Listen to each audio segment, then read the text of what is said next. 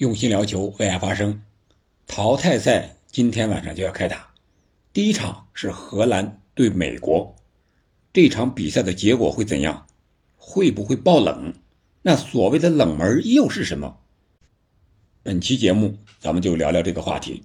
这里是喜马拉雅出品的《憨憨聊球》，我是憨憨。八分之一决赛的时间表我放到文稿里了，大家到时候可以看一下，自己看一看哪些比赛你想看。可以看一看，毕竟啊，这个时间点是二十三点一场，凌晨三点一场，对咱们不是特别友好。我也是连续看，有时候后边凌晨三点这一点确实是起不来了，但是我还是尽量看看完之后，第一时间把这个赛况简单的说给你听。那我们今天呢就预测一下第一场八分之一决赛，也是第一场淘汰赛，荷兰和美国。到底会是一个什么样的结果呢？我个人的直觉啊，单单是从直觉上讲，就是荷兰会赢。但是怎么赢，我这个直觉到目前为止也没有给出来。但是直接准吗？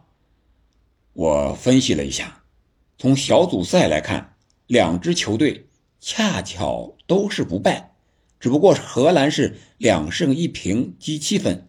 而美国呢是两平一胜积五分，一个小组第一，一个小组第二。从这小组赛的过程来看，荷兰队显然更稳定一些，而美国队呢，他显然是让人感觉是靠着英格兰那场默契球，靠着人家的帮忙才取得了小组第二这么一个成绩。但是从进球数和失球数来看，荷兰是。五个进球，一个失球，而美国呢是两个进球，一个失球，说明美国队防守可以，因为他丢的一个球还是一个点球，进攻呢稍显不利，或者说是很不利，所以我觉得这场比赛还是很可能是一场沉闷的淘汰赛，因为毕竟是第一场淘汰赛呀，不好打，特别是美国的特点年轻。能跑，本届世界杯一个最大的特点，能跑的球队似乎都不太吃亏。为什么？因为有了五个换人名额，你本来就能跑，再换上更能跑的人，那不就更好了吗？况且淘汰赛一旦进入加时赛，还有第六个换人名额，那对美国来说可能就更占便宜了。别忘了。本届世界杯还有超强的伤停补时，如果再进入加时赛半个小时，很有可能一场球要踢两个半小时，这对于荷兰来说可能不太友好呀。另外一点，我有疑问的一点就是零比零战平英格兰这场，美国到底有多大的意义？荷兰会不会参考？这个我觉得应该会参考一下，但是老道的范加尔应该不会完全参考，因为毕竟不是全力出击的英格兰，而是全力防守的美国。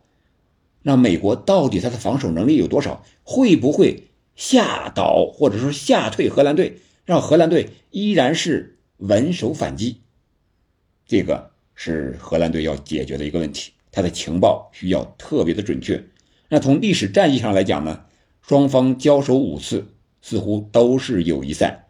荷兰队胜多负少，四胜一负，而进球和丢球比呢是十比五，荷兰队也是完全占优。但是美国队有近来一点点接近荷兰的意思，因为他们最近一场是二零一五年是四比三赢了荷兰。这样的话。多多少少可能会，他们会对美国队啊有一些心理上的优势，因为他们感觉到他们在进步，和荷兰队的差距似乎也不那么大了。从排名来看，确实也是荷兰第八，美国第十六。